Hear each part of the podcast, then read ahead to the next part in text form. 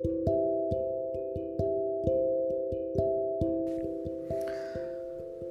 いこんばんは。こんにちは。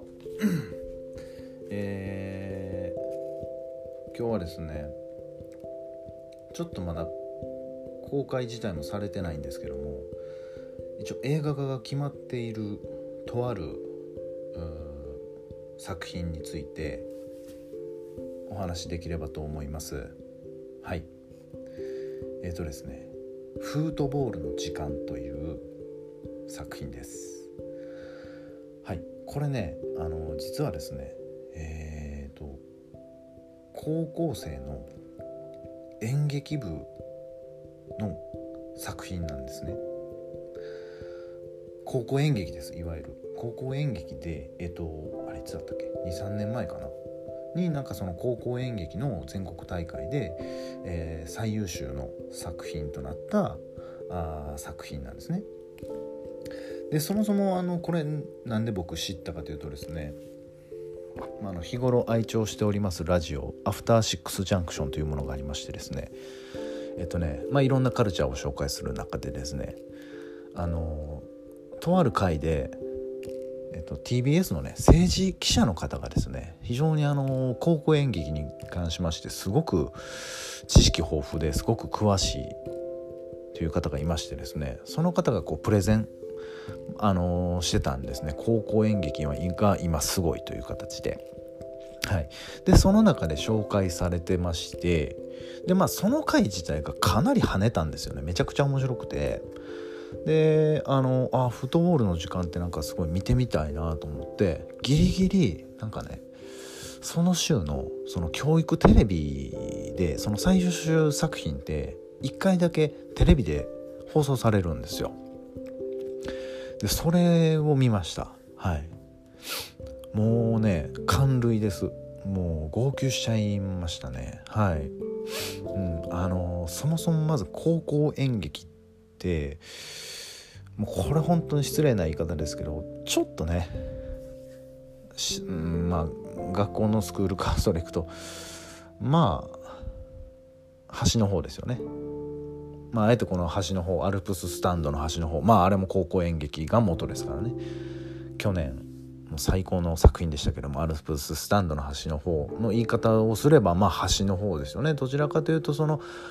うーん華やかなその体育会系の部活よりかはちょっとこうあまりこう中心に出るような部活ではないっていうところの僕認識だったんですけどね。そのラジオ聞いてみたらねもうめちゃくちゃすごくてね。よくあのー、ほら演技下手な人とかってねそんなもんお前高校の演劇部レベルやとかね文化祭レベルやとかってよく揶揄するじゃないですか。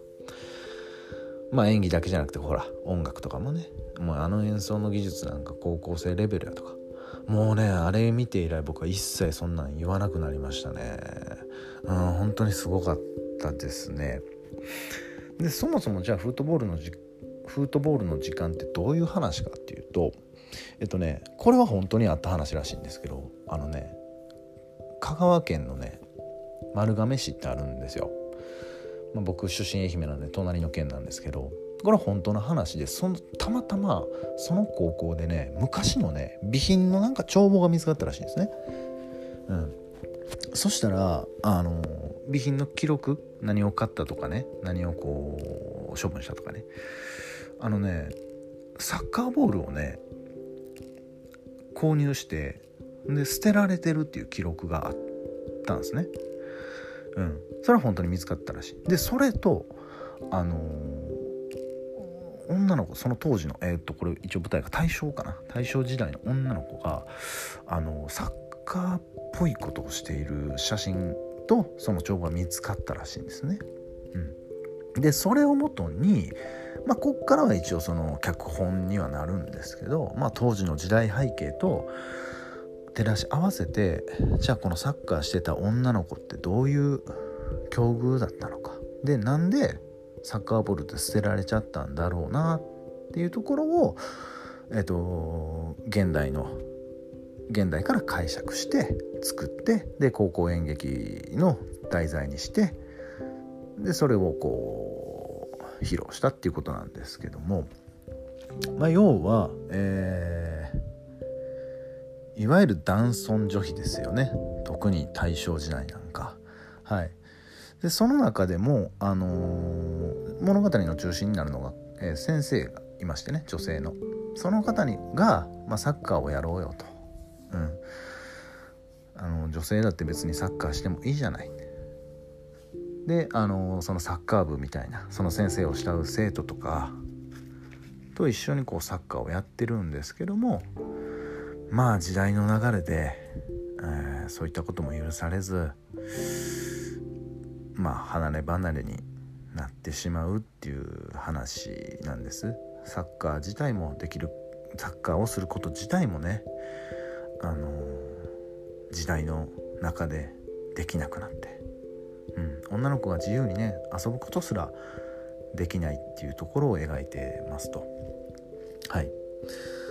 で、えー、まあいわゆるフットボールつまりフットボールですよね。フットボールサッカーの話。でそれを通して、えー、まあ、時代こういう時代だったんだよ。っていうものを描くストーリーです。はい、でねあのー、まずはまあ演技力とかねそんなことを言い出したらもうちょっと野暮なので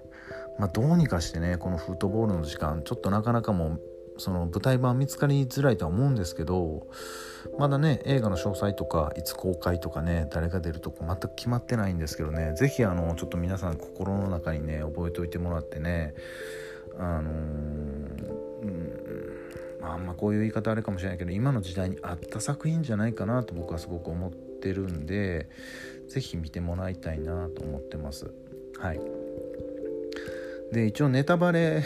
まあこれ前も言ったかもしれないですけどネタバレがないと僕はあんまうまく話せないんでね。ネタバレをしつつねどういうところがね心に残ったかっていうところをねあの話していくとね。うーん。まずねそのさっき言ったほぼまあ主人公に近いというか女の子だってサッカーしてもいいじゃない自由に生きたっていいじゃないっていうあの女性の先生。と対峙する形で女性たるもの男のね後ろを歩いて彩色兼備やと女っていうのは男のためにね料理を作りね洗濯をし縫い物をしっていうね本当に古典的なね昔ながらの本当にその時代の象徴とする分かりやすいあの家庭科の厳しい先生がいるんですね。これをねこれをですよ。あのね男子生徒が演じてるんですよ。うん、あの別にそこでねなんかこう面白いとか笑いどころじゃなくて彩色兼備や女っていうのは男のために生きて死ぬんやっていうようなことを厳しく言う女の家庭科の先生男が演じてる。これは本当にいろんな意味合いを含みを持たせるなと思ってね。うん。全然違いますよねやっぱりね。これを男がやるっていうことでね。もうあの変にねもちろんそのコメディタッチにもならずねあのすごくうまいなと思いながら見てたんですけどそれを男が言ってるっていうね。はい。ここになんかもうずしんときましたね。うん。でもう一点はねあのまあ残念ながらいろんなその時代に巻き込まれてねサッカーできる面々っていうのがもうどんどん離れ離れになっていくんですね。うん、で最後の方にいつか女性もサッカーできる時代来るかなとかこう未来の未来にねこう眼差しを向けてじゃないですけどいつかねあの何年か後何十年後何百年後にはね私たちじゃなくて女性がもっと自由に生きれる時代がきっと来るはずだよねっていうような未来にあの希望を持ってるんですけどそこからねあのこうちょっと動きのあるシーンでこうミュージカルってことじゃないですけどもいろいろねこう前世と前輩役の人がバーって出てきてですねその大正時代からのこうスピード感を持って現代まで、まあ、当時の2018年ですかねまでをこう時系列をねいろいろあったこととかなんちゃら戦争とか阪神大震災とかねあの東京オリンピックとかねこう語りながらこうどんどん時代がこう巡っていく感じを出すんですよね。で最後ねあの J リーグ発足の時のあの「俺俺俺俺」みたいな感じであの J リーグ開幕とかなでしこジャパンが活躍するみたいないよいよこう自分たちが知ってる時代に近づいていくんですよ。うん、でね結構明るいトーンになっていくんですよねさっき言ったその BGM もしかり。あのでそこで行くとこっちとしてはねいやよかったねやっぱ来たよとなでしこジャパンみたいにね女性がね自由にサッカーとかできる時代がいよいよ来たよっていう風にこっちは勝手にハッピーエンドのつもりで見てるんですけどそのちょっとこうスピード感あるシーンが止まってで正面もポンと消えて最後のねその、え、サッカーやってたその先生の役の女の子がポンと出てきて一言こっちに投げかけてくるんですよ。なんて言ったと思います？変わった？ってね投げかけてくるんですよ。でこっちは「よかったよかったなでしこジャパン」とか「時代も変わったよ」ってほんとねその当時の女の子に未来そういう未来来るかなっていうものに「いや時代は変わったよ」あのサッカーできるようなねいい時代来たよっていう準備をしてるや否や暗転してその子がポンって言ってくるんです。変わったって。そこでねもうえぐり取られるんですよね。あ変わったって聞かれるとじゃあもろ手を挙げてイエスなのかって言われるとそうじゃないですよね実際。うん。そこでね、持ち帰ってしまうんですよね。あーっと。それ見た僕もそうですけど観客の人多分ね変わったって言われるとなっていう。うん。だからそこでこう重みを持たされるというかすごいエンディングだなと思って今でも印象に残ってますね。はい。うん。なので、まあ、このフットボールの時間どういったね作品映画としてなるのかは分かりませんけどもまあ実際その昨年のですねあ同じく 高校演劇の、えー、映画化の「アルプススタンドの端の方」まあ、これも非常に名作になり得たので、あのー、非常に今から本当楽しみに